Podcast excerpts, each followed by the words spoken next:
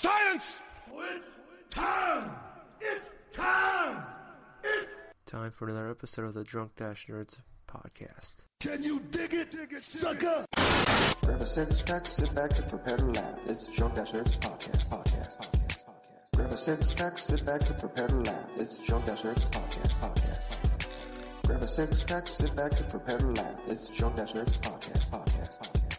Grab a sentence crack, sit back and prepare to laugh. It's Drunk Dash Nerds podcast. Sit back to the back of the back of the river, sit back to the back of the back of the river, sit back to the back of the back of the river, sit back to the back of the back of the river, sit back to prepare to laugh. It's Drunk Dash Nerds podcast. Hello, ladies and gentlemen. Welcome to episode 356 of the Drunk Dash Nerds podcast. I'm your host, as always. I'm Tyler. Join me with the man, the myth, the legend himself, Sir Colonel Gables. What's up, buddy? I live. So far, that's pretty much what I pretty much wanted to share in that regards. But in all due seriousness, honestly, I'm feeling kind of good right at the moment. Having some time to myself, going through. It's kind of like one of those weird transitional periods, you know, where it's like I'm playing games. I'm actually going through and bouncing off a couple of different ideas that I've been wanting to do.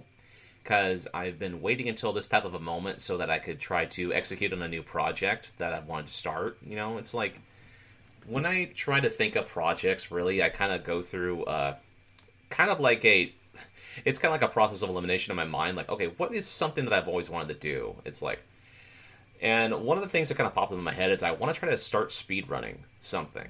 Or speedrunning a game. I've always have had the mind that I've wanted to play a game to an extent where I would know almost every little bit of details about it. I've been fascinated in terms of watching speedruns go down. I mean, hell, one of my favorite events, you know, the Awesome Games Done Quick event, you know, with that and the Summer Games Done Quick. I'm absolutely fascinated by how these people can go through speedrun specific games that are either incredibly hard or in some cases of incredibly technical, and then just find little glitches, find little, like, inside, like, trivets and stuff like that in order to advance past a certain stage or access areas that they weren't able to begin with. One case and example is, I got done watching a series of playthroughs by one person. Oh, sorry about that. All of a sudden my phone decided to pop on with fucking Siri. I'm like, God, really? Quit listening to my memos, Siri. Anyway. Okay. So basically, there's this one speedrunner that I was watching that it was recorded a couple months ago. She was going through all three of the Sonic the Hedgehog games, one after another. And it took her about 2 hours and 15 minutes to beat all three of the Sonic games. Now, granted, she has put in, I kid you not, maybe thousands of hours just trying to perfect all these different games. So the first two Sonic games were fairly quick, like about half an hour to about 40 minutes. But in terms of the final game, Sonic the Hedgehog 3, my gosh, there is so much technical stuff that inside that game, which I wasn't even fully aware of. I mean, I've never beaten Sonic the Hedgehog 3 on the Genesis or on any type of platform, but the intricacies of the level design and plus the geometry of, like, how you can actually go through and bypass certain things like stages and stuff is incredibly complex. And they kind of go through some bits of the steps of what she is doing, since she has, like, other commentators and stuff like that talking exactly what she's trying to do on top of explaining to their Twitch chat and everything, like, how things are going. And, oh, man, let me just say, you know, it's like the boss battles, everything else about the game and stuff, all the little factoids and stuff. It's fairly interesting that you have groups of people that have dedicated themselves to play one game, and their sole purpose is to try to get the best times, learn the best skills and stuff. And just the whole point of it is to expand the enjoyment of the game past its limitations, you know?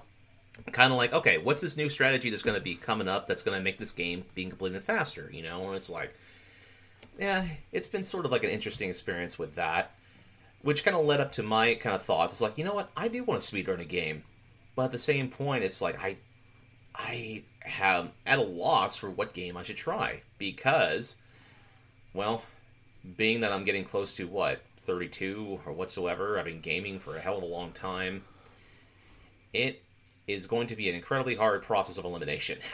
Yeah. But other than that, though, it's like I've just been playing little bits of like Animal Crossing and Doom Eternal, and that's just basically how my time has been going. So how about you, Tyler? About the same. I got my copy of Doom digitally, so like it came up at 11 p.m. on Thursday night, and I was sitting there with the timer up. Courtney's sitting there staring at me as I'm staring at the thing, and I'm just I'm just like giggling to myself. I was like, oh yes, and she's just like, what have I done with my life? This is my life. Anyways, I chose to. But but yeah, no, I've been doing the same thing. A lot of Doom, trying to stay inside. I was told Gales for the show, I won't go into details, but might have been exposed to the coronavirus. A little scary to find that out. Yeah. So we are, Corny's job shut down for a month, and then I'm not going back to work for a few days. So just trying to stay inside and not go crazy. So been playing a lot of Doom. We watched a bunch of movies. So yeah, it's been all right. And we're playing cards a lot too. Playing some domino. We bought some dominoes. Spent a shit ton of money at the grocery store, you know. Got toilet paper. That's good. There you go. I probably shouldn't say that on the air because people might find out and figure out where I live. That'd be bad. The other day we were lucky. And we found two things of toilet paper, and we came home. We were like bringing the groceries in. We're outside, and we live in an apartment. She's just like, "Man, we got tons of toilet paper." She yelled it kind of loud. I'm like, "Shut the fuck up! Shut the fuck up!" Just announced it to the neighborhood. Oh, it's wow, like, we got this pyramid of toilet paper, and all of a sudden you just hear this. It's like, yeah, you might as well just say we got $1 million in cash in the closet right now, okay? Like, I got $1 million in my pockets right now. I hope nobody steals it. you trying to get us stabbed? This is how we get stabbed. So yeah, yeah. So it's been an okay week. Been a crazy week. Been sometimes depressing, sometimes anxiety-riddled, sometimes pretty fun. When you go on, there's some good shit coming out of it. You know, like you see some more of the shit, like in Italy, people doing opera and shit on the fucking balcony every night, and the memes are pretty great. Memes are at peak, but I think it's because everybody's at home making peak memes right now. God, making like balcony sort of things, singing to one another in their apartments, flashing each other inside the apartments. Yeah, you know, it's kind of hilarious. Yeah. It's great, like, all these other countries look at, and they're, like, doing all these cool, like, get-together things. Here we are fucking fighting over goddamn toilet paper, so... I know, right? Yeah. America. Woohoo, America. Fuck America, yeah. Where a freaking asswipe is more important than what we eat. Mm-hmm. And also, not killing people by exposing themselves to deadly viruses. Yeah. Yeah, so...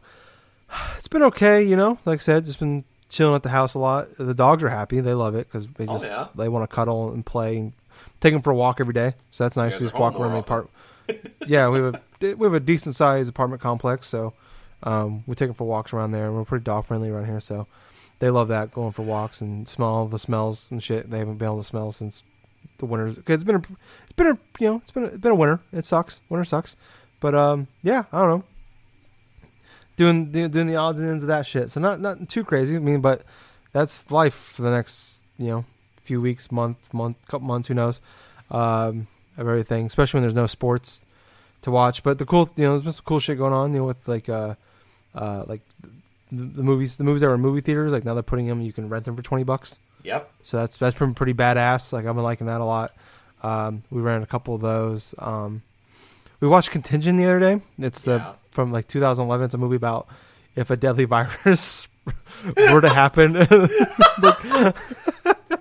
Let's watch a movie about that. Let's take our minds off the world at hand, and all of a sudden it's like, it's a virus movie. We go like halfway through this movie, and like this is, I mean, it's not super realistic because like that one was like way more deadly virus, and it leads to like apocalyptic, like Last of Us style without the zombies. God. But I'm just like, man, this is hitting a little harder than I thought it would. Like I was just like, I was watching it kind of sarcastically, whatever. And it's like actually been like one of the most watched shows, like movies and stuff, like non-new releases for a couple months now in like the United States. Like a lot of people are renting it and shit like that. So I'm like, fuck it, let's rent it. And like I heard it's supposed to be a pretty good movie. I'm just like, it's a pretty good movie, but it's just like too soon. too soon. Do you want to watch this? Yeah. Yeah, I'm just like, wait, what's up? What, you want to watch Shrek? Let's watch Shrek. That's way funnier. Let's do that. On the palate cleanser after this. Let's put on the Care Bears movie. Yeah. You know what? That's not. We're here soon. We're gonna run out of shit to watch. That might be our option. Just start showing her like movies of your youth. Yeah. Oh, well, I've been trying to get her to watch Space Jam for over a year now, and it's not working. Christ. I love Space Jam. It's a great movie. Oh, no, it is a great movie. I got the soundtrack of that damn movie, too. Dude, I do, too. That was my first soundtrack, dude. It's a great soundtrack. I know. I bought it again on iTunes like 5 years ago. It's fucking brilliant. I've had my fucking copy of Space Jam, that album, for like, oh, God. It's got to be since like the mid-2000s. And I got it like new at a fucking Walmart, and I'm like... Nice. Oh, God. I remember... I probably told the story long before, but like I remember when like CD players were like kind of like became affordable, like the mid-90s, and my parents bought me a CD player, and they bought me two albums.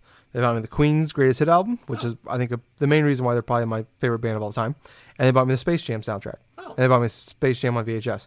So like, yeah, so that's a big reason why I still love that movie. Oh man, it's so good, dude. So that's a hell of a lot better. To it, dude. That's a hell of a lot better of a freaking gift when you got your first CD player.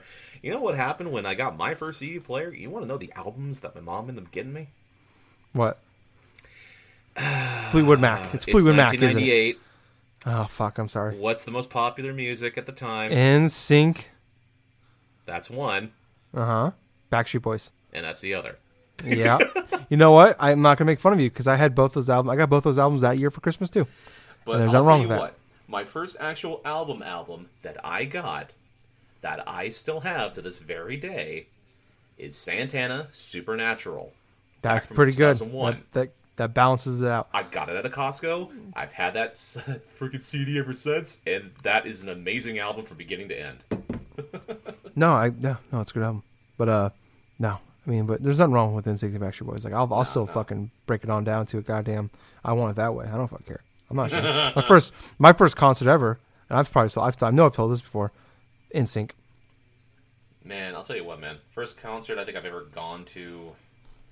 Oh God, it was for a acapella group, and that was in high school, and they were called Ball in the House, and they weren't too bad. I actually sang along with them too in terms of my choral group at the time, and this was like back in the mid 2000s. So I had like two of their albums and stuff, and basically went through, and I was in a jazz ensemble group at the time as well in high school. So it's like did a little bit of like singing this and that, but it was fun. They were kind of impressed the way I was getting into the music and stuff, but you just see high school Gables going through and just like breaking it down. I'd love to see that. Fun fact: I was the sixth NSYNC member that night at that concert. Oh my God. I was not. Gables taught me once again on first concert. I was in the concert, so I'm like, fuck, I gotta top him somehow. I danced with Justin Timberlake. Ha! Lance Bass? God. Best friends. But dude, still talk. I get a Christmas card from Lance Bass every year. Get a Christmas card from Lance Bass every year. He's like come from space, like, hey Todd, I wish you were here. Also, good friends with Mario Lopez. Oh my God. Saved by the Bell, for people I don't know. Which is probably a lot of our audience. AC Slater. Wow, I fucked that up. Slater. Oh man. Always a big Slater guy. Fuck Screech. What are we doing here, man? Dude, I have no freaking clue. All I know right now is that probably a bunch of our freaking fan base that are listening that are probably inside their early 20s, like, what the fuck is a Saved by the Bell? What the fuck is NSYNC? What is a Lance Bass? And so they're gonna go on the Google images. It's like, oh, that's what it is. I'm sorry, that's not a person that he should be bragging about. Why is he bragging about that, people? Why is he bragging about dancing with Lance Bass? That's not good. Well, the average listener of the Drunk Dash Nerds podcast is just trying to research the terms that we're coming up with and stuff, and sort of pop culture, like we're some sort of ancient dudes, you know, just like the average listener is like fast forwarding until they get to the Doom part. That's probably what they're doing. Like, probably. They're still talking about Lance Bass. It's 17 minutes in. Oh my God.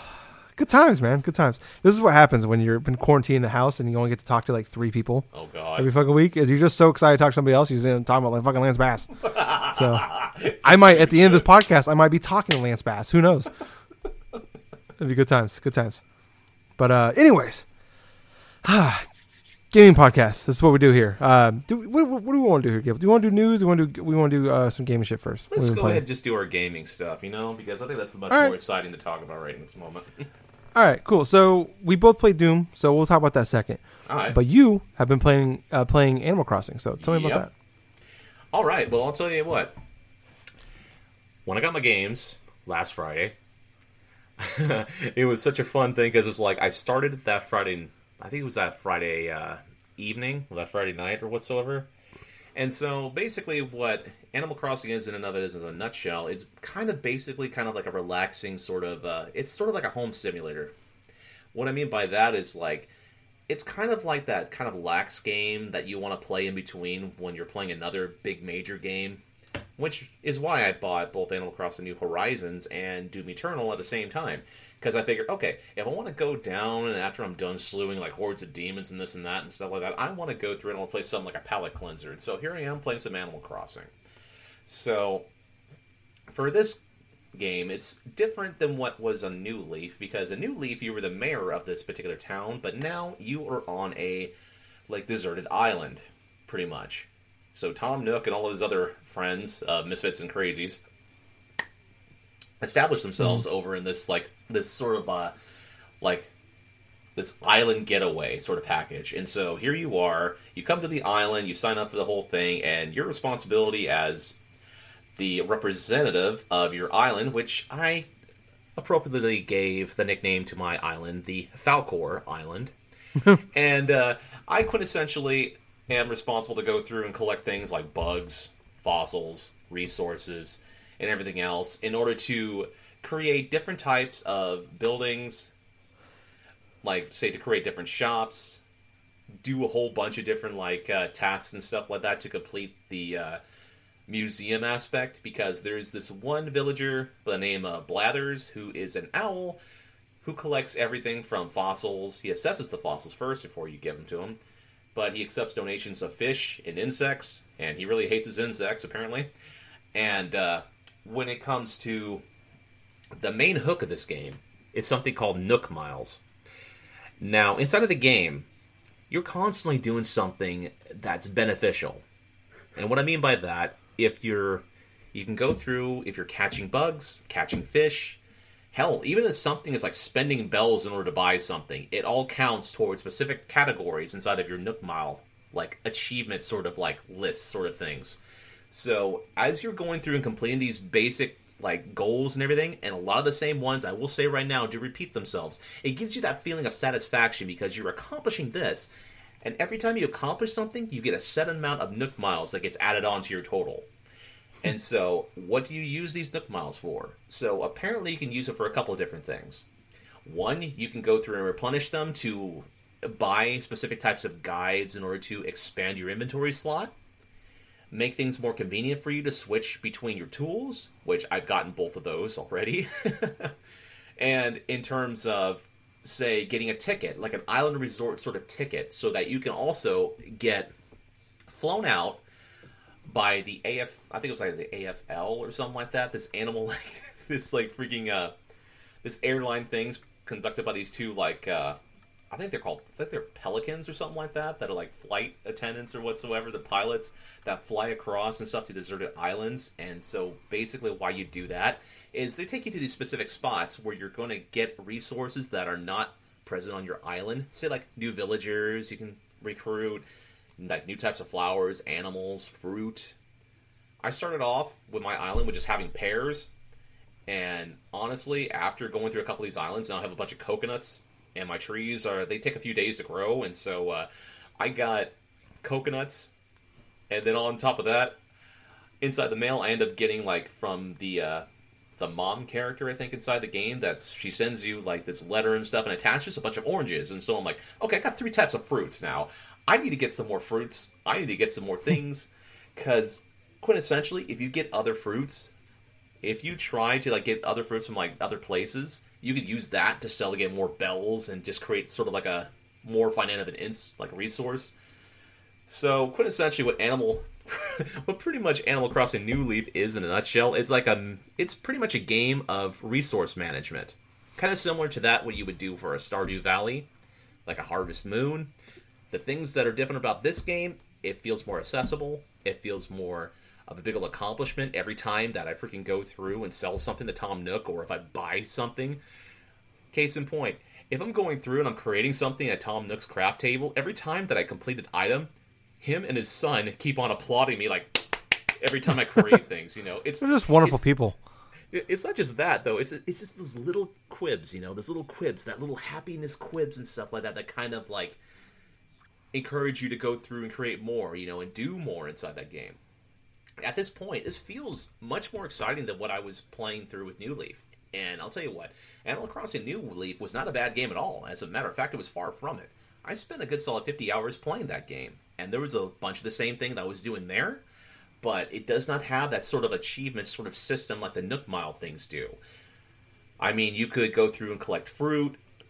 You can go through and like craft more weapons weapons in Animal Crossing. That'd be awesome. Isabel's just walking around the BFG.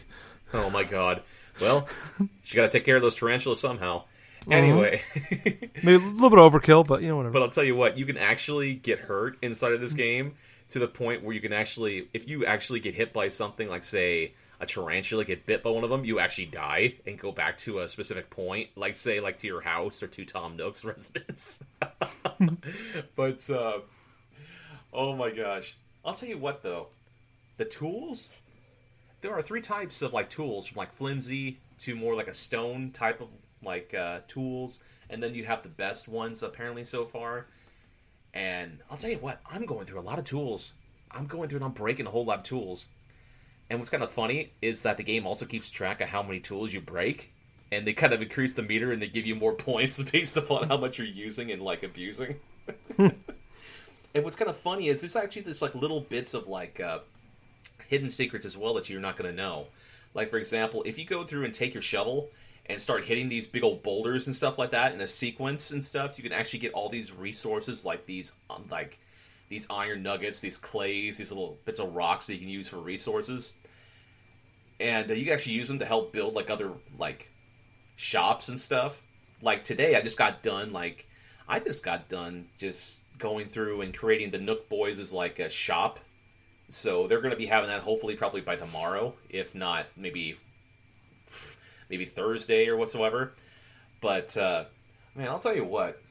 The more I play of Animal Crossing New Horizons, the more I'm finding to enjoy about it. And I'll tell you what, this is the type of game that I could sink a lot of time into. And I will probably sink a lot of time into this. I mean, hell, if I can go and take a game like Fire Emblem Three Houses and spend almost about 170 hours playing that damn game through three separate playthroughs, a game like Animal Crossing with that type of, like, much stuff to do, oh, shit. Here we goes the neighborhood. But, let's see. But one thing I've been noticing is not just myself, but a whole hell of a lot of my friends have been playing Animal Crossing New Horizons. Yeah. Oh, my God. And most of them are girls, and it's kind of hilarious. Not to not say anything bad or anything about it. I'm just kind of noticing a lot of them. I just noticed a lot of the people that I mostly come into contact with, yeah. There's a lot of guys that have been playing Animal Crossing New Horizons, say on my friends list and stuff for the Switch and this and that, and then a lot of girls that I know in real life and stuff like that, they've been playing a lot of it as well. But it's not that the fact that it's a bad thing. Actually, it's a very good thing, because I love how diverse, actually, how much this game has actually influenced people to go out and buy it. Because this game is like one of the very few that will bring in everybody in terms of like the enjoyment and the fun factor and stuff.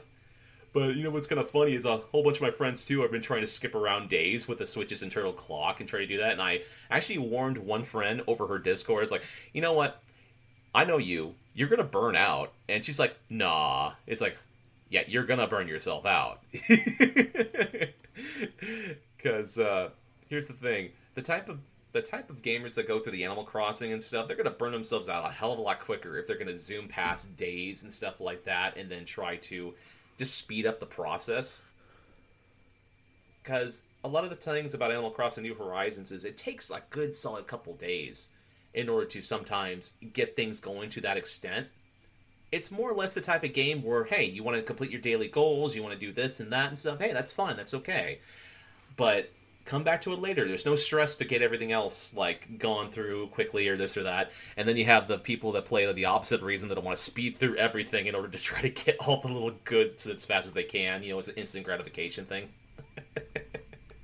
Yeah, I don't want to get that. Like, what's, like, hey, let's hurry and play through this game. Like I mean, I understand, like, I get to a little sense where, like, there's only so much you can do a day and you want to keep playing. But it's like, I don't just understand, like, especially speed racing to the end, dude, especially when there is no end to this type of a game. Yeah, but I mean, like, speed racing through, like, you get all, you collect everything, and, like, well, I mean, there is credits. I've heard that people have, like, said that there's credits. There's credits. So inside of Animal Crossing. So something happens. I don't know how you get there, obviously, because I haven't played the game. I'm definitely in one of those cases where, like, I have that FOMO. That's fear of missing out. Yeah. For people that don't know. Or not, and I get that a lot with games, and I've tried to be better about that. Like, where I'm not gonna like this game, but I buy it anyways. And I play it for a couple hours, and I just stop playing it. And I know that's gonna be the case with this game, but fuck, man, I really want to play this goddamn game. Like, oh god damn it! But I know what's gonna happen. I'm gonna play it for like 4 or 5 days, for maybe an hour or so a day. I'm like, what the? I'm gonna sit there like, what the fuck am I doing? I don't want to do this shit in real life. Why the fuck am I doing on this game? Like, the game does something that in real life I wish I would have more motivation stuff to do. It actually makes it work and more enjoyable. Yeah, knowing my luck, because I'm really bad at, like, cleaning and just wanting to do things around the house. Like, Cornel will get me on a lot, like, about, like, hey, can you, like, vacuum or something, like, or pick up your area at least? Like, there's wrappers and there's cups and shit. Can you, like, at least pick it up? Like, if she sees me do that shit in a fucking video game, my ass is grass. Okay. So, like, I can't play this game around her. So, I can't even play Doom around her because she makes fun of me the whole fucking time. Because I'm like, fuck, shit, damn it. So, I can't even do that. Like, I know for a fact, this is just, I'm just asking for trouble at that point. So, like, fuck that, you know, fuck that. But, I don't know. Like, it's really cool. Like, I love seeing that. Like, you don't see that too often with games. Like, you see, like, you know, like, maybe once a year, like, like, there's a good chunk of your, like, your people on, like, like, the way my Twitter and shit, and, like, even, like, Facebook to a certain extent is designed, like, we're like, oh, like, a lot of people are like, oh, a good chunk of people are, like, talking about God of War or whatever, yeah. But it's just like, no, like, everybody is talking about Animal Crossing. Like, people I didn't even know play games. Yeah, yes. Like, there's people I didn't even know play video games are talking about Animal Crossing. And I'm just like, yeah, I spent 15 hours today playing Animal Crossing. And I'm like, what? You play games? I've gotten like, really? so many responses in terms of people in real life, and also in terms, because everybody found out at work that I wanted to get Animal Crossing New Horizons, and that I want to go through and, like, get Doom Eternal and stuff. And I have people literally just, like, saying, it's like, man, I'm looking forward to playing Animal Crossing as well. And I'm like, okay, that's cool. Then all of a sudden the people that I would not expect say, hey, I want to play this too. It's like, what? Yeah, it's like that type of, it's that wholesome togetherness that I love about the Animal Crossing community, because the thing about it is it's basically a game for almost everyone, where it's open-ended.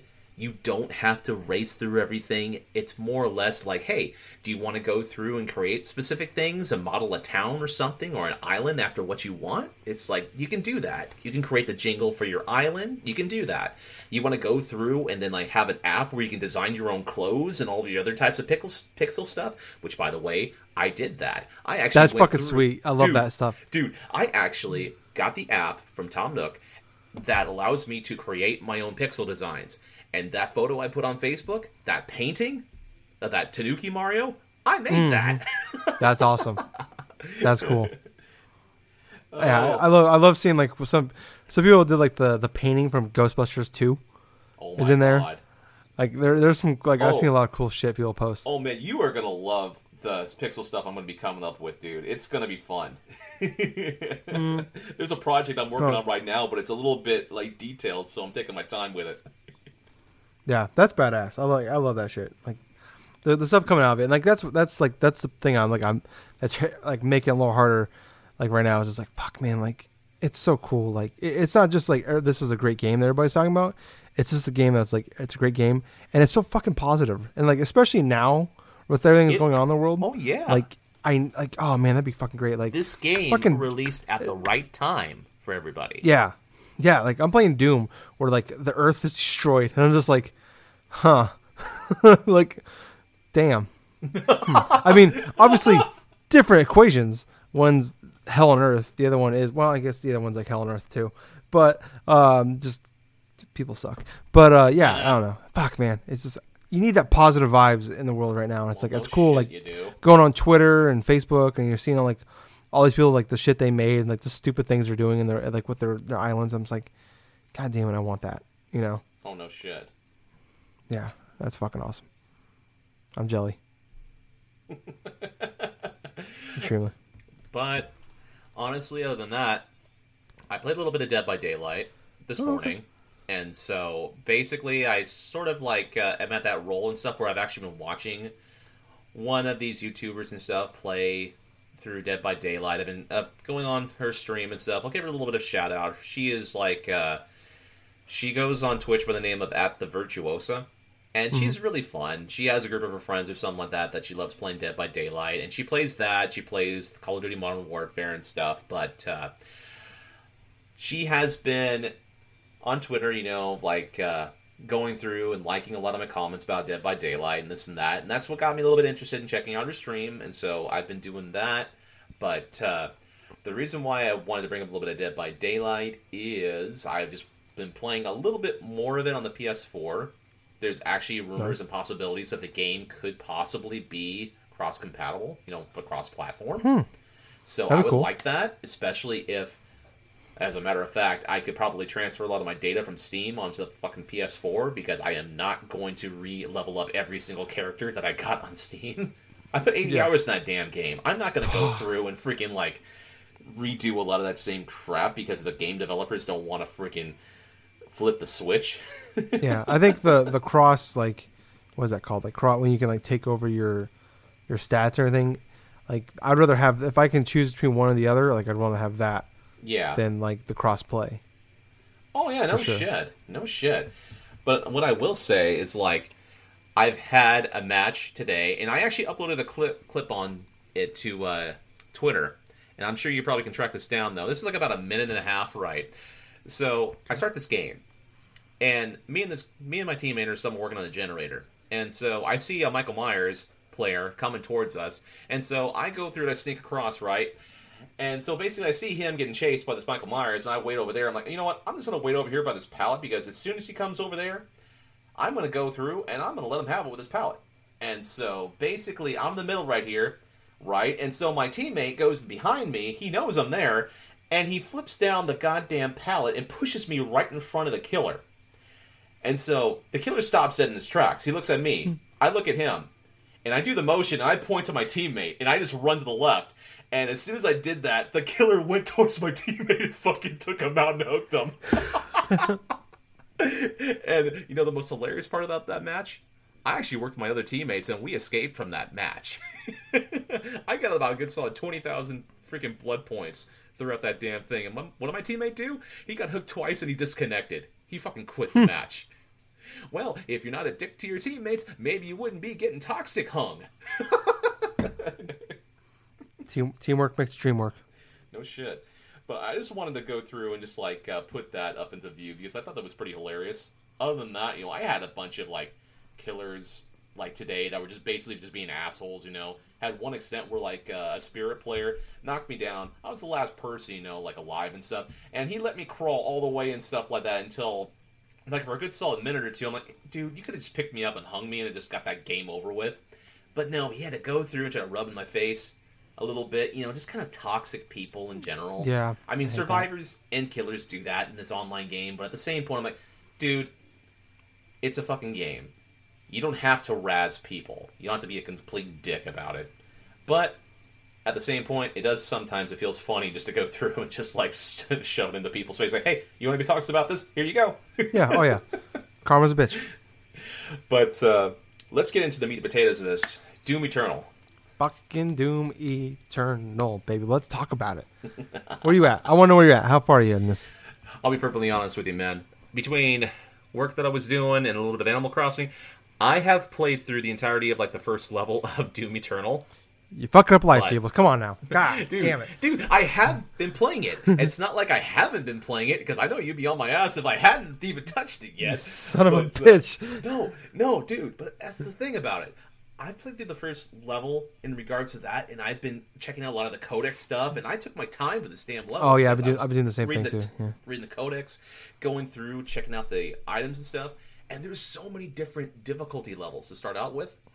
And you can actually... Yes, dude, not only that, but there's actually a checkpoint where you can go way back to the beginning of the damn level, so you can get all the little intricacy little like collectibles and this and that before we yeah. even end the damn thing. Oh, I love that. God, I haven't even gotten any of the toys yet from that damn stuff. But what makes me so excited about playing this game and why I've been loving my experience so far is it's just the fact that I got so many options to do these execution style kills and stuff. Like, say, for the Kako Demon, right? That big old floating mass and stuff like that. It literally tells you, it's like, hey, if you toss a grenade into its mouth, or even, like, go through, like, a sticky bomb inside the damn thing's mouth, it'll go through and flash stuff like that, and you can go through and execute it, take its eyeball, shove it down its throat, do all this random stuff. Mm-hmm. But what's fantastic about this game so far, it's like, it gets you inside this big old adrenaline rush, even more so in the beginning part of Doom 2016. And it's awesome. You see how these groups of 40 or 50 enemies just like crowding towards you. And the biggest surprise about this game, even from like powering up from the get-go, HDR compatible. Right from the get-go. Oh my god, it's beautiful. I saw that pop up and I saw how smooth the game was going even on my 4K TV. And even though my console isn't like complete 4K, it's up-res to it. But at the same point, the game looks gorgeous. There's so much of this dystopian stuff, you know, all this like massive like Armageddon style things on Earth, but man, I love the cutscene that I got through so far by going through the first level with those three like oh my god, these three hell priests and stuff like that, and then you take on the first hell priest and you rip off his head, and all of a sudden they're like, how did a human get inside here? You just toss the damn skull over to them. It's like, oh, wait a minute. I love when you cut his head off and you fix his crown so it's straight. It's just like little things like that I love. It's that type of absurdity I'm loving about it, because it's like, I can tell it took so much time adjusting the little details about this game. Just from like the little quirks, like, say, like Master Chief adjusting the freaking like crown and stuff on the freaking Hell Priest's head. And even so much of like how, unlike Doom 2016, you can actually, I think this is how you do it, you can actually go through to the different types of bots and you don't have to spend points in order to upgrade for like mods. You can actually just unlock some of the mods just from the get-go, apparently. Like, one or twice or something. Man, I'm not too sure about that, but from what I've played through so far, it kind of felt like the case where I went through one of those little, like, bots and stuff that have, the modifications for your weapon. Choose that. And then I did the same thing, like, with the assault rifle sort of weapon and stuff. But I can tell you what, man. It's like, even though I'm going through and... I'm using my chainsaw to replenish ammo and everything else. I'm running out of ammo a lot. Oh, yeah. No, that's definitely... I've definitely had a few cases where, like, I've ran out of ammo and I don't have any... Like, there's no more, like, the guys you just... The people are just there. You use to replenish your health and ammo. And I'm like, there's no more round. And I'm like, I got, like, 3 shotgun shells left and nobody to, like, I can easy kill for fucking ammo. So it's like, well, guess I'm going to die. Like, I got to die. It's all over again.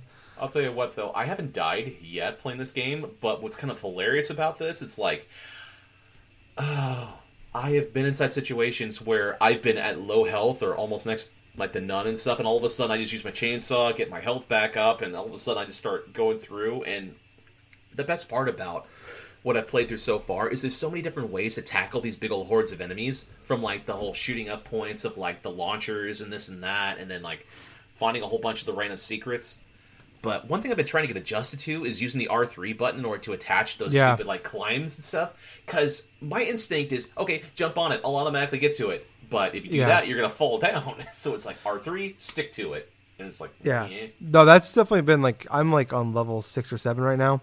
And that's still a frustration point to me, because if you dash into it, you automatically grab it.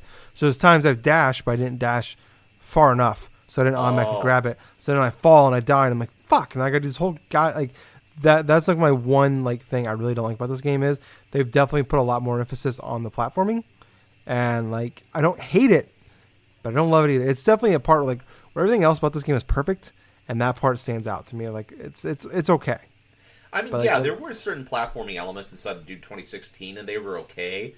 Yeah. Inside of what I played in Doom Eternal so far, in regards to platforming, it's been okay as well. I definitely have to get used to the whole pressing the R3, attaching yourself to climbable things, but that's just like a little minor detail that I can think of personally. On top of that, you know, it's like, it really feels different just going on top of, like, say, the Earth and doing this and that and stuff, instead of being, oh, God, like transferring between like a big old space station inside of Doom 2016 and all of a sudden the remnants of hell. It just feels like that the open-endedness of like being on side of like a big old, I think it was like a city or something, or a base, an army base or something like that, and you're just outside. It just feels kind of weird to me, so all of a sudden. Yeah. But yeah, I haven't even encountered any types of relics yet, or a bunch of like the different types of toys that I know are hidden throughout. I know there's like probably 2 toys that are hidden throughout. Yeah, like level. Every level has like 20 hidden things you can find. Let me ask you though, have you beaten this game yet? No, I don't know how far. I'm definitely like I'm on like level 6 or 7. I don't know how many levels there are, but I feel like I'm halfway, if not 3/4 of the way. Dude, I get the feeling this is gonna be a long ass game. Yeah, I've heard it's like 20 hours to beat this game, and I'm taking my time too, because I'm trying to find everything, and I'm at least trying to find all the upgradable stuff, because there's a lot more upgradables. Like, there used to be just upgrade your weapons and upgrade your suit and how much you can carry stuff, things like that. You know, the thing I love most about, one of the things I love about this game, you know, is like the lore, the story elements of it. You take your time and you read that stuff, it's very fascinating. And I don't understand why they couldn't go through and explain like a lot of the different stuff inside maybe various cutscenes or this and that. But then again, the main focus of what they were trying to go through is fast-paced action, like Doom is known for, without a lot of dialogue going through it. But and I agree. Like, I'd love to have more of that, but I get like it's a tough balance where it's like I like to have that in front of me more so than like me have to go like make sure I go read these codexes and stuff like that. But I'm the same way. I've been stopping and reading all the codexes, learning all the shit about what's going on, what's happening. But yeah, I love it like to like be able to just like can keep going. And like, but also knowing, like, but like I said, it's tough balance. You know, it's like, do you want to listen to, you know, voice recordings while you're fighting? You know, like, you don't want that because you're like trying to, it's distracting. So I get like they're in a tough balance of like, if you really like the main shit, it's right there for you. Like, we're gonna talk to you about it. But if you want to know everything else that's going on, read the codexes, which I'm fine with. Like, right. I think this is the better of the two options, rather than having a 10-minute cutscene. Just have more gameplay, that is the better option. Spend 10 minutes reading this instead. So yeah, but like no, I love this one a lot more because like the platforming I'm not loving, but it's not that big of a deal. But like I'm loving this one a lot more. Like they talk about the first game, like just Doom in general. It's like it's like first person shooter chess, and it's like you gotta. It's more strategy. It's not like a Call of Duty or anything like that where it's like, all right, well, shoot this guy, duck, shoot this guy. Oh, I'm about to die, duck, hide, and wait. But it's the same. No. It's faster. Like the first game we always talk about, you stop, you die. And that's a big thing about this game is you just got to keep moving no matter what. It's fucking cocaine gaming is what it is. And but like, I like people how don't intelligent this game is too. Yeah, it's not like just mindless shooting. Like it's like you learn like to like, and they tell you like they kind of throw it in your face too. But like you learn to like the first game you can just like, and even they even talked about it. It was kind of fascinating. I listened to like some one of the main directors of the game. He like did a couple podcasts. I was listening to him talk about it because I've seen a couple of documentaries about Doom 2016 and stuff like that. And they talked about like the big issues they found with the first game was a lot of people just you got the double shotgun and 80% of the game you're just going through with the double shotgun and killing people and that was it.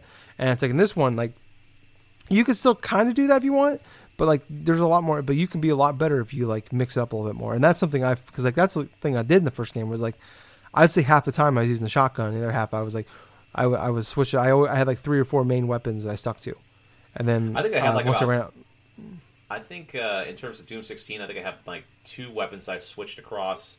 Maybe the third one being like the Gauss rifle and stuff like that. But Yeah, 2016. The Doom 2016. It was like shotgun, double, like super shotgun, and then like the Gauss plasma rifle. Cannon. Yeah, same. Yeah, I get that, because that was kind of like those are the most powerful weapons. In this one, it's like the weapons are built to tackle certain enemies. Like they even tell you go look in the codexes. Like, hey, this enemy is weak to this, or like some enemies have like shields, and it's like if you use the plasma cannon on them, you shoot the shield down with the plasma cannon, it will actually cause an explosion and it'll kill enemies around them. And it's like there's fighting strategy, and like now enemies have weak points, so it's like the like so the cockademon, like you can shoot grenades in his mouth and it'll blow up, and you get a pretty much almost an immediate glory kill. The other ones you can shoot off, like the spiders, you can shoot off their cannons, and like I'm blanking all of the demon's name, but the ones that fly around that have two rockets on their arms. On their shoulders, you can shoot the rockets off, and they have to become melee people. It's like, so now it's like you're in this big fight, and there's a bunch of people around you. It's like, well, okay, so I want to make this up more, a little more up close. I don't want to get attacked from afar. So you go and you just run up and you shoot. You take out their long distance cannons, and then you take out the guys in front of you, because now he's a melee guy. Same with the spiders, and it's just like it's totally become a different game where it's like now I'm constantly switching between weapons. I'm looking, it's almost like when I play Madden in a way, where it's like before I start to play, I zoom out, I read the defense. I'm like, okay, so I have a general idea. This guy's playing press conference. This guy's playing, he's playing off a little bit. All right, well, I'll switch it up. So I have an idea when I'm going into the battle, what I'm going to do. And when the play starts, it's like, okay, well, there's a blitz coming out of nowhere. It's like, all right, now I totally switched up my game. And it's like I'm playing it in that Madden mindset. Or it's like, okay, here comes a fucking goddamn spider. I mean, it's way more challenging, but it's like I'm playing that same mindset where it's like I'm reading the field, I'm reading the coverage, and it's just like I love that. Where I'm like I'm fucking nail. Like when you nail it, it feels fantastic. I have cussed more playing this game than I've ever cussed probably playing a game since the last Doom. But it's been and there's been multiple times where I'm just like I'm playing it like because there's like these you get this purple key. I can't remember what they're called, but there's these gates you can open up. You can like. You earn like more points for your suits and batteries to unlock stuff at the Fortress of Doom where you go in between levels, and like there's extra like waves of enemies you can fight, and there's like this I can't remember it's like the purple ones though, and you fight them, and it's just a way more challenging wave of enemies. Like you're fighting multiple bigger bot like heavy demons and stuff too. And I'm just like I was playing one today. I'm just like I'm audibly going like, what the fuck, man? Like, there's like six of them coming at me. I'm like, are you fucking kidding? What? There's more of them? And I'm like, oh my god. And then I turn around and like I see three more pop from me. Like, fuck me. It's like I'm loving this game. It's so goddamn challenging, but it is testing my patience, which I love. Like, but it's just it's that same thing where it's like I die, but it's not my fault, or it's my fault. It's not their fault. It's my fault. Like, okay, cool. It's like, now I know how to attack them a little better. Now I know it's coming, so I'm going to get a little bit... It's like I was playing that Blood Roots the other day. It's like you learn to attack them in a pattern, and then you get that pattern, and you attack them, but you just don't stop. You just got to keep fucking moving. You can't stop. Like, Blood Roots, same thing. Playing that game, Blood Roots, before this, might have been a good thing, because it's a fast-paced game, and you got to stay on top of that shit. And it's the same thing in this, where it's like, you, like I said, you stop, you die. And it took me a little bit. That first couple levels, I was dying a lot. Like, a lot more in the sense that, like... Not because there were so many enemies that coming at me, but I was just like, I'm playing it like I'm moving for the sake of moving, you know. Like I know I can't stop, you know. I gotta keep moving, so I'm just moving, but with no plan of attack. I'm just fucking scattering around, dashing around, jumping all over the place like a madman, just holding down the R2 button, shooting like crazy with no plan of attack, you know. And it's like now if I'm playing it, I'm six levels in. It's fucking hard as shit because there's more enemies, more big bosses, and they've thrown a lot more new enemies at me. But it's like. I am learning to like, all right, I'm dashing, but there's a reason for my dash, you know, like there's a reason for my stuff. And you get more power ups, you get stronger, you get add more abilities. Like it totally changes the way you play this game. So I'm loving the fuck out of this game. Like it is, definitely like it feels like a good progression of it's more Doom, which is what I wanted. And they've added a little bit more to it, which I love quite a bit. Like, and yeah, it's fucking, it's great. Like the hookshot thing was a big thing they talked about. I'm not really using the hookshot. You get it with the double shotgun. I'm not using that as much as they kind of pushed it in the, in like the preview stuff. But yeah, it's, oh man, I fucking love it. I adore this game. It is exactly what I wanted. It is much more of an intelligently evolved form of Doom. Definitely. Yeah. It definitely kind of makes me feel like, It definitely makes me kind of feel like that I want to go through and just kind of like dissect the game really from like what each different types of enemy like waves that are going through, you know, and just it makes me think more methodically about the choices that I use. And you were bringing up good points in terms of how you have to kind of strategize what weapon goes through and takes out which enemy, which inside the tutorials and stuff for like those little spider drone things with the freaking guns on their top of their heads and stuff, you have to use that zoom option, that modification with your assault rifle in order to try to get that thing destroyed and like go through and to just damage the brain portions of that damn thing before it starts popping up and this and that. Oh my gosh, it's just so much to go through and process, but at the same time, it's a lot of fun to go through and discover what enemy goes through and is weak against what. And I'll tell you what, a lot of my time I'm just fucking meleeing, executing things, you know, because I finally get them going 1-2, and all of a sudden, okay, this guy's going. Then all of a sudden it's like, the main thing I try to look for is like I try to get out of the way like the weakest waves first, and then I progressively go through and focus on the next strongest thing that goes through and try to engages me, and then I go through the next strongest thing. So I try to get the annoying enemies out first before I try to focus on the big spider bots and this and that.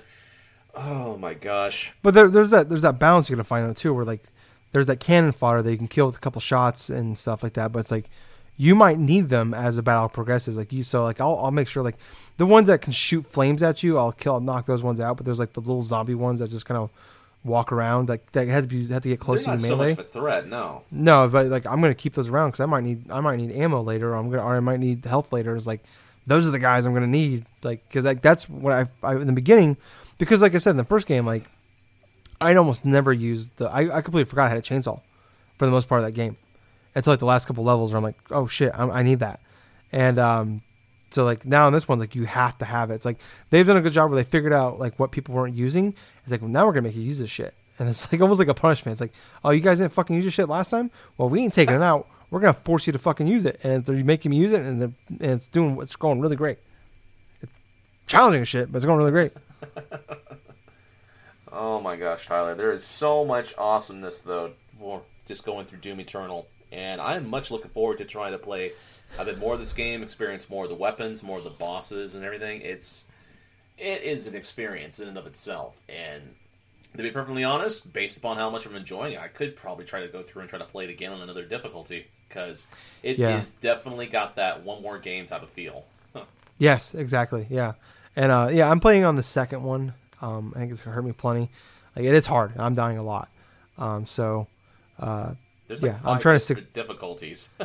Yeah, there's 5, and there's a 6th one where you play with the extra lives because there's like lives you can find now, so it's kind of cool. Yep. So you find them scattered through the level, and if you die at that point, you have extra life. You just respawn right there in the middle of the fight, which is great. So you don't have to restart the whole thing over again. But there's one, that if you die, you have to restart the whole level if you run out of lives. Oh yeah. So fuck that. I ain't doing that one. So. Oh my god. Yeah, even on if you put it on easy, I ain't doing it. Fuck that. But they're good week for gaming, so that's been great. It kind of works out a little bit, you know. I mean, we got a little bit of we've had some good news, a lot of news over the last few weeks. Well, now we're kind of, you know, it's flipping, which I'm fine with because I'd rather have Doom to play than a bunch of news to talk about. Very so true. We'll start with the first thing, most importantly, Fast Furious Crossroads probably getting delayed, Gables. Aw. Yeah. With Fast Furious 9 getting delayed. That one hurts the soul the most of all, because it got pushed out from May to next April because of everything going on. They're saying the game might get delayed as well because they want to like release it with the game, which that fucking sucks. I hope that doesn't happen because I need some Fast Furious in my life, Gables. It's new Fast Furious. Fucking love Fast Furious. So I just want to throw that out there. There's not really any reason for other than my personal thing. But moving on. So Gables, I don't know if you know this, but GameStop sucks. I've known that for years. But, yeah. How much does it suck, Tyler? Quite a bit. Quite a fucking bit. So pretty sure what's going on. They've rectified a little bit over the last 24 hours. But they're going through. They were not closing. They were not shortening hours. They were not letting people. They weren't offering people benefits to stay home or anything like that. There's a lot of businesses doing that. Don't get me wrong. But this is a gaming show. This is a gaming store. That's what we're talking about. It. Right. But they weren't. The employees were having to go buy their own like hand sanitizers and cleaning products because the store wasn't giving them enough to do what they needed to do, or the right ones to clean everything. And then like California went to a stay at home, not just state emergency, but it's like only essential stores need to be open, like grocery stores, things like that, like things that like restaurants that are doing carry out dining. Like if you have food, you can stay open, and banks. That's pretty much it, and care and daycares. And they were telling police were coming to the stores, trying to shut them down. They said no, we're not shutting down. Allegedly, we're like making hourly employees go and say no, we're essential business. We have to stay open. Really shitty going on, putting these people at risk. And come to find out, like there's a lot of kids that go there, and a lot of kids off that aren't at school right now. And like the fact that it took them so long, like they days later they decided like, oh, we're gonna turn demo units off. It's like that should be one of the first fucking things you did. Turn off demo units. Like, hey, what's the things people are going to touch the most? Fucking demo units. You know, I used to work at a game store, so I remember like every day around the time school got out in the weekdays, we had to go and unplug our demo units because kids would just come in and want to play the, you know, whatever games we had every day. The same kids would come in, or even like, and there'd be like a line of kids want to just go fucking play the games for an hour or so for they went home. And so it's like I know a lot of fucking kids want to play the shit, and there's multiple Game Stops. So had that happen. Finally, they just yesterday, after a week of people trashing them and all the bullshit going on, and the state finally shut them down. The state of California actually had to go in and make them shut down. It wasn't they didn't decide; they were forced to. Now they've decided to. They're going to offer employees some PTO because they didn't get PTO at all either. Right. And then also now they're doing everything is going to be digital, mailed to your house, or if you go there, you have to pay for it in advance. And then go up and they'll like take it to your door, to your car door, or they walk out and they hand it to you at the doorway. So now they're no longer letting people come in, and like some stores were doing like only 10 customers at a time, shit like that. But this is just we were talking about this before the show, like with our own personal frustrations with things going on, like with other places that aren't gaming related. That this one hits for a gaming related podcast, this one hits really close. Yeah, and it's frustrating. You're seeing this a lot more. It's like the greed of companies over the health, like the well-being of their customers, and more importantly, their fucking employees. Exactly. That's absolutely ridiculous, especially with a company like GameStop, which fully knows they're this close. They are very close for that entire company folding. And what do they go through and try to spend things to do? They try to put their workers, the ones that have their livelihood, their blood, try to go through without any type of protection, negligent in terms of hand sanitizers or basic cleaning materials. Employees have to be forced to buy their own materials in order to disinfect things. And on top of that, they were actually going through and telling their associates to go through and convince police, no, we're essential retailer, and try to give them freaking number to the corporate shit. Yeah. That in of itself is not in any type of human morality right in any way. That is complete greed, and that's complete bullshit, in which I'm very glad in the case for California, or actually in the case of Pennsylvania, or even in the case of everything else, when the police are going through and actually saying, no, this shit has to be shut down now, and now all these different stores across the states are actually closed, and GameStop a day later after word got out that they're not closing their stores in that regards, and all the backlash against that because of that leaked conference call, which basically the higher-ups were trying to explain to, like, the store leaders and stuff why, and not explaining anything. Because I heard this conference call. I listened to this conference call, this 40-minute dribble of them going in, just dancing around the damn, like, subjects and stuff, not really answering anything, but pretty much scared a whole bunch of their store leaders and associates so bad that a lot of them went through and protested and quit in that regards in response. And so now after all this backlash, now after the actual state legislatives for places like Pennsylvania, California saw what GameStop is doing, in Philadelphia's case, took away their license in that state just to prevent this from going on. I'm glad that GameStop is shut down right now, because that's absolutely ridiculous. But GameStop being GameStop, they're doing one further. They're going through and having the options for people to have the games that they order online dropped off at their door, in case of, like, their store associates that are, not working right now, try to get them going into the public even more and try to get that stuff going. But at the same point, it's like, inside of the general consensus around the United States and around the world right now, you don't want to be outside. You want to be inside because you're trying to keep away all this infected stuff with the whole, like, the virus and everything else that's going around, you know? It's like, the last thing you need to do is be exposed or exposing yourself to different people if you're sick or if you can't go into work or in some, if it's a place of, like, value in terms, like, say, if you're serving people with food and you're sick, you stay home. There's no in-between. It doesn't matter what your boss says. It doesn't matter what any type of, like, say, corporate thing tells you otherwise. If you're sick and you know for a fact that people are getting sick and you are exposing them to certain things like that, you stay home regardless of that stuff. Oh, my gosh. It just gets me all riled up a bit, but at the same time, it's like basic human morality. There's a lot of companies that don't have that.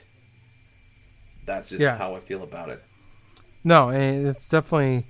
You're learning a lot about society and companies and stuff like that over the last week or so. And it's just, it's frustrating. Like, it's like there's small businesses that, like, literally cannot afford to, like... They're one-of-a-kind stores. Right. Like, they're probably not going to be able to reopen their doors unless... Right, and that's understandable. It's like, I understand, like, GameStop... It's the writing's on the wall. It's going to be a blockbuster. It's going to be the next blockbuster in the next 3 to 5 to 10 years. Like, we know it's going away, but you're not going to go away tomorrow. So it's like, do what's best for everybody now. And it's like, oh, well, we fixed it now, but it's like too little, too late. It's like, exactly. The only reason you're doing this is because bad PR. Like, that's the only reason you're doing it. Is like, you're not doing this because you care. You're doing this because of money. And I get, like, everybody's in a rough position where they got to find a way to not lose. You know, you got to kind of, you got to find the buck. You got to make sure you're still making something. I get that, like, but it's just fucking think about people. You know, it's frustrating. Exactly. It's like, you know, if you don't need to go out, don't go out. You know, it's like these people work at a goddamn game store. They shouldn't have to go out. I'm not trying to undercut them and say they don't matter, but it's like, in times like this, like, we love video games. We talk about video games every week, but it's like we don't. You know, it's like with digital gaming nowadays, it's like. We'll be fine, you know. And I get that. That's probably what they're worried about. Is like, we don't want everybody to go to digital gaming.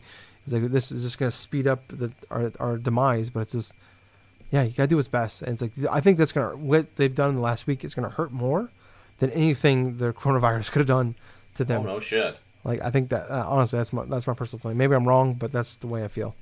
So yeah, shit, it's frustrating. Yeah, it's like the economy is more important than people's lives is what it feels like going on lately when you listen to certain people talk. But moving on to some other news here. We might be seeing 3 new Call of Duty games over the next 12 months, Gables. Oh, God. Well, 4, actually. If you include we just had Call of Duty Warzone just came out, last week or 2 weeks ago. Yep. So stuff coming out. This is about the time of the year where the Call of Duty leaks all come out, and they're always right. So the new Call of Duty this year is going to be a Black Ops remake, a remaster, not a remaster, but a kind of a redone, a reimagining, kind of like what Modern Warfare was this past year, where it's like we're rebooting the whole franchise. It's going to be it's been the Cold War era. We're going to use some of the same characters. The story's going to be somewhat the same, but it's going to be, there's going to be some changes. We're going to get that. Modern Warfare 2 remaster is coming out over the next, who knows when, but sometime this year is the plan. But this one won't be hidden behind a paywall, where the original remaster of Modern Warfare was hidden. You had to buy the Ultra Edition, whatever, the $80 edition to get it. This one is going to be like its own individual thing. Who knows how much it's going to cost? Probably $60. I hope it's like, it should be $40, and just $40, and put all the maps on it. Like, it'd be ridiculous. And then there's going to be plans for another free to play Call of Duty game coming out next spring. So. I don't know. Like, you're not the biggest Call of Duty guy. I know that. I like to play the campaigns when they're good, you know. But I don't know. We keep talking about every year we talk about eventually Call of Duty. I've talked about the beginning of this. Like, you look back the episode, like the first 10 episodes, I probably talked about how like Call of Duty is going to be the next. It's going to be Madden. It's like it's going to be a big deal when it comes out, but it's not going to be like.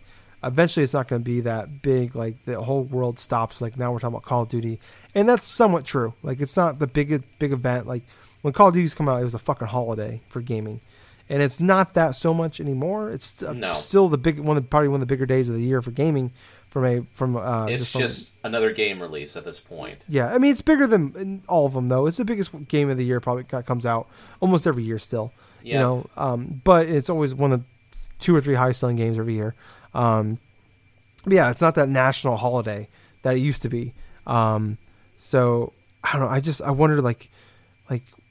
This feels like definitely we're at the point, like, it's just crazy though. It's like we talked about forever. It's like eventually they're gonna slow down a little bit. It's gonna be like Madden used to be a big holiday, you know, but now it's like over the last 15 years or so, it's kind of turned to it's a big game release, but it's not, you know, the biggest game release. Same with, you know, FIFA to a certain extent.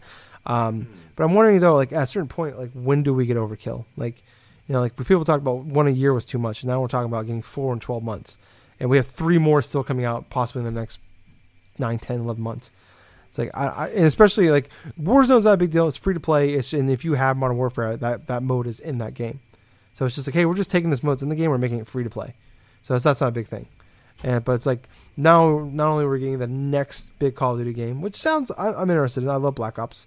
I love Modern Warfare 2, but I really like the original Modern Warfare.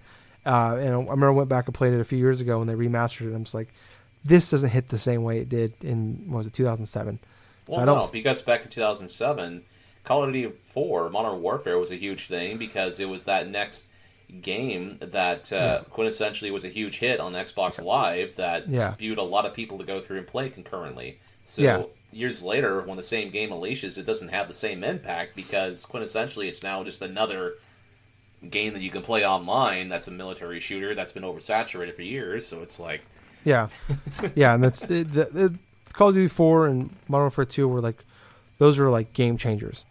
And like, I don't know. I mean, it'd be cool to see if it comes out at a decent price. I'd like check it out maybe. But yeah, it's like, I don't know. It's like, it's just, it's too much. I feel like this, what. I'm curious how it's going to go. Go ahead. I'll tell you what. I'm more excited about Call of Duty Black Ops only because, for one, that's one of the few games that I actually went through inside of the Call of Duty and completed. I actually went through and played that game alongside World at War, and I believe that those are the only 2 Call of Duty games I think I finished. But in terms of Black Ops and stuff, I'm more interested in seeing if they'll have all the DLC maps, including the whole like 4-player is where you get to face off against guys like say, oh wait a minute, I'm actually getting back some bits of memories here. There were some DLC packs for Black Ops which I really enjoyed. That was like the only one I ever bought. That was the only one I bought the DLC. I agree because the DLCs were actually fun. There was the whole thing with George Romero. That was one, and then the other one was the whole presidential things with Nixon, Gore. I think it was like Nakamura, JFK, and Fidel Castro. With that zombie horde. That was the only reason why I still consider Black Ops to be one of my absolute favorite Call of Duty games is because the main campaign was solid. I love the gameplay. I love the elements of the story and the whole things with like the Cold War, actually with Vietnam, I think it was currently as well. But I absolutely love the DLC with that, where I had the option to go through the waves with a bunch of friends and stuff. Back in the old SG days, that's exactly what I did. I joined some games, played a bit of like the waves and stuff for the whole like spiritual presidential 4, you know, with Nixon, like Nakamura, JFK, Fidel Castro and stuff like that. And then when I wanted to go through and try to get more of the zombie modes, I played that George Romero map with playing as like Buffy the Vampire Slayer and the dude that played like the dude from Nightmare on Elm Street and this and that, you know. It was that was a fun experience playing back then. And if it has that sort of same element where if it's a remaster of the original Black Ops and it has that DLC, I'd be more prone to buy that because that's a bit of nostalgia and that's going to create some bunch of fun times in my honest opinion. I love if they brought back some of those maps because those are still some of the best maps to me. But that's what I'm curious just because I love that Cold War era and I like Black Ops 2 was okay, 3 was and 4 were just like 4 had nothing to do with Black Ops. But shit happened. But 3 was just awful. So I don't know. I'm just curious how it's gonna go.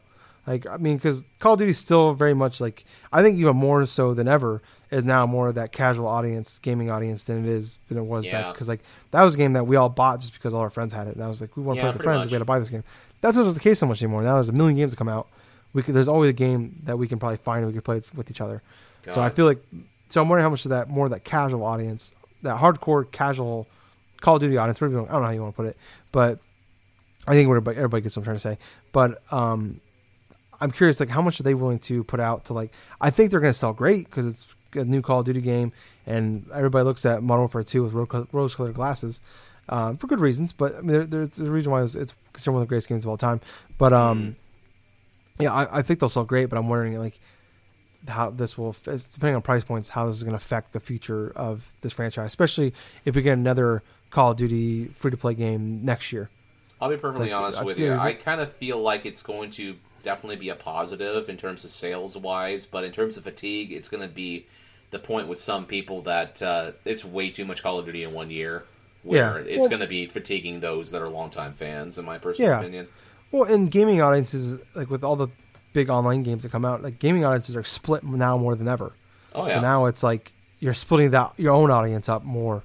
So I'm curious how it's going to go. I mean, maybe they have a good-sized audience. They can sustain that. I don't know, but we'll have to wait and see.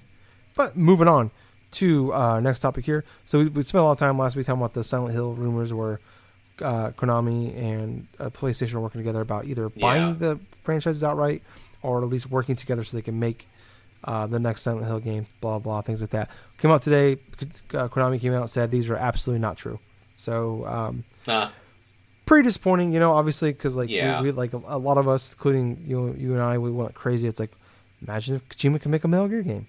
Like we all went like crazy. We went more than just Silent Hill. It's like imagine if these people can make this game. So it's, I don't have much more to say other than it sucks. Like you get your hopes up for the first time in a long time, you know, and it's like fuck.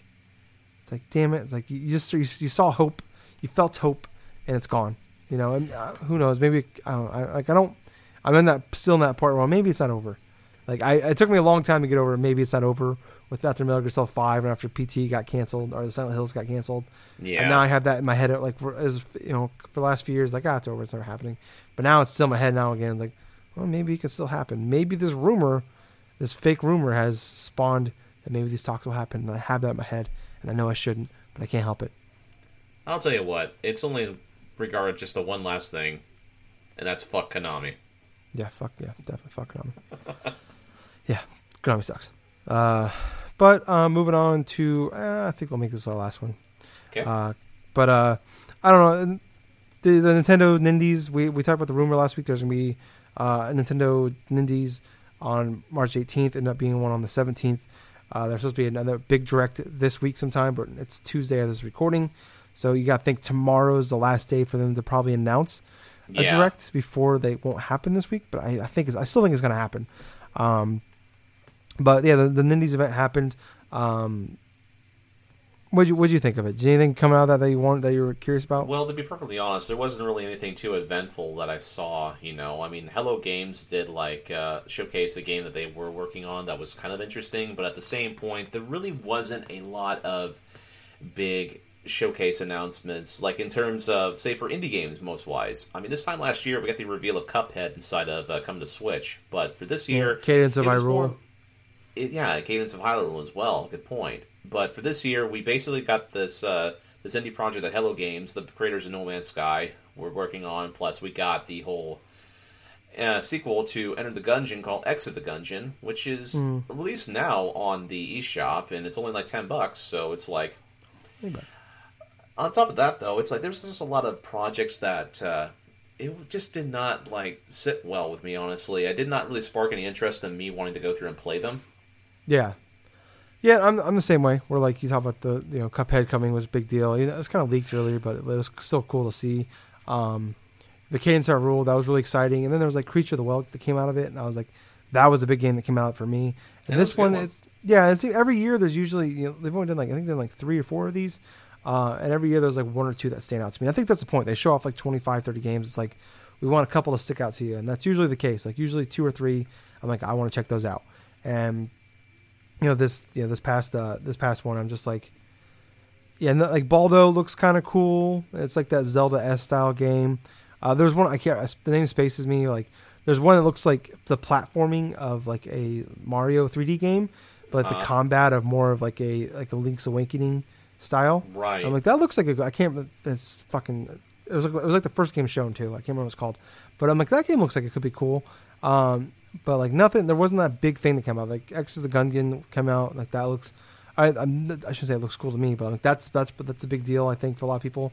But yeah, I was just like I came out of it, I was like, yeah, that's fine. But I it's to each his own because I think there's probably a lot of people that came out that thought there was a lot of great games out of it. And I hope that's the case because like I love that these things happen. I want these to keep happening. I wish we got more of these kind of events because there's a lot. You know, we've seen there's more games released now than ever, and I think a lot more great games come out more than ever. But it seems like we're kind of losing that middle, you know, a lot that lower. I don't want to say lower tier, but you know what I mean. Like that lower and the big lower budget games. I feel like those games are going away more and more so, and now they're like the bigger indie games are now like kind of knocking down the what they were before. Like you look like the Limbo when those guys when Playdead comes out the game, it's like that's a fucking big ordeal. That's bigger than an indie game. It's like they were just a small fry guy that got a break, and they became huge, you know? Yeah. It's like, it feels like they're in like their own echelons of indie games, and it's like everybody else is down here. And I hope that we can kind of find that middle ground again. We can bring some other people up, because you don't see that too much anymore, I feel like. I feel like we're not losing really. That. So, yeah, I don't know. Not coming out of that. But, like, yeah, I don't know. There's anything else before we move out? We get out of here, Gables, you want to talk about? Well, to be perfectly honest with you, I don't have really anything more to share. Just okay. Kind of a reiteration of what I was saying before, where it's like interested in doing little bits of speedrunning here and there. Not quite 100% sure what I want to go into, but at the same point, just want to kind of like throw it out there that, yeah, I do have a Twitch channel at Colonel Gables and stuff that I haven't really done any much of streaming throughout this year so far, but due to circumstances and stuff like that, I could be being on there a little bit more often because I want to showcase people that I do play little bits of like games other than Animal Crossing or Doom Eternal and stuff. Hell, maybe you'll see me go through and try to speedrun attempt games, you know? Everything is open right now, is what I'm saying. There's different projects, there's different things I want to attempt. So I'm basically at the point where I want to toss things against the wall and see what sticks. And that's pretty much it. Yeah, that's cool, man. Yeah, so check them out. I'm just going to be playing a lot more Doom in my pajamas. There you go. Than I originally intended to, which is fine. But yeah, stay inside. You know, be safe, guys. Don't leave the house when you have to. Obviously, key things everybody's saying, but reiterate them here. You're not going to be able to escape it. So, yeah, thank you guys so much for listening. Hope you guys enjoyed the show. If you want to hear more from us, we have a Facebook page and group, Drunk Dash Nerds, on there. On Twitter, YouTube, Twitch, Spotify. Check us all out, Drunk Dash Nerds Podcast. Follow, subscribe, 5 stars, thumbs ups, whatever you got to do. Leave comments, blah, blah, on from there. Check us out in all those places. More likely, if you do that, tell people about us, more likely is that people can see us and more downloads we get. So really appreciate if you go check us out in all those places. Until next time, I was your host, I was Tyler. And I have been Colonel Gables, so until next time, everyone, I hope you guys stay safe, hope you guys wash your hands and do whatever it is to keep yourself happy and healthy. And to be perfectly honest, to be quite honest with everybody, at the end of the day, thank you for everybody for listening to our latest episode of the Drunk Dash Nerds podcast. Yeah, and be good to each other. Yeah. Well. Be good. Don't take all the toilet paper. Don't be a dick. Yeah. But, yeah, Gables. Yeah.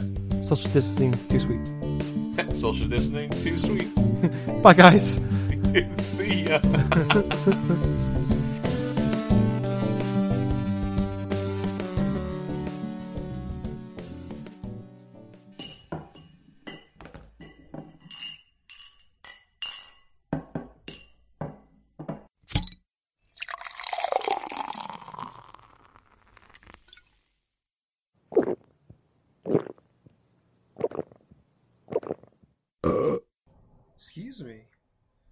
Too many beers there.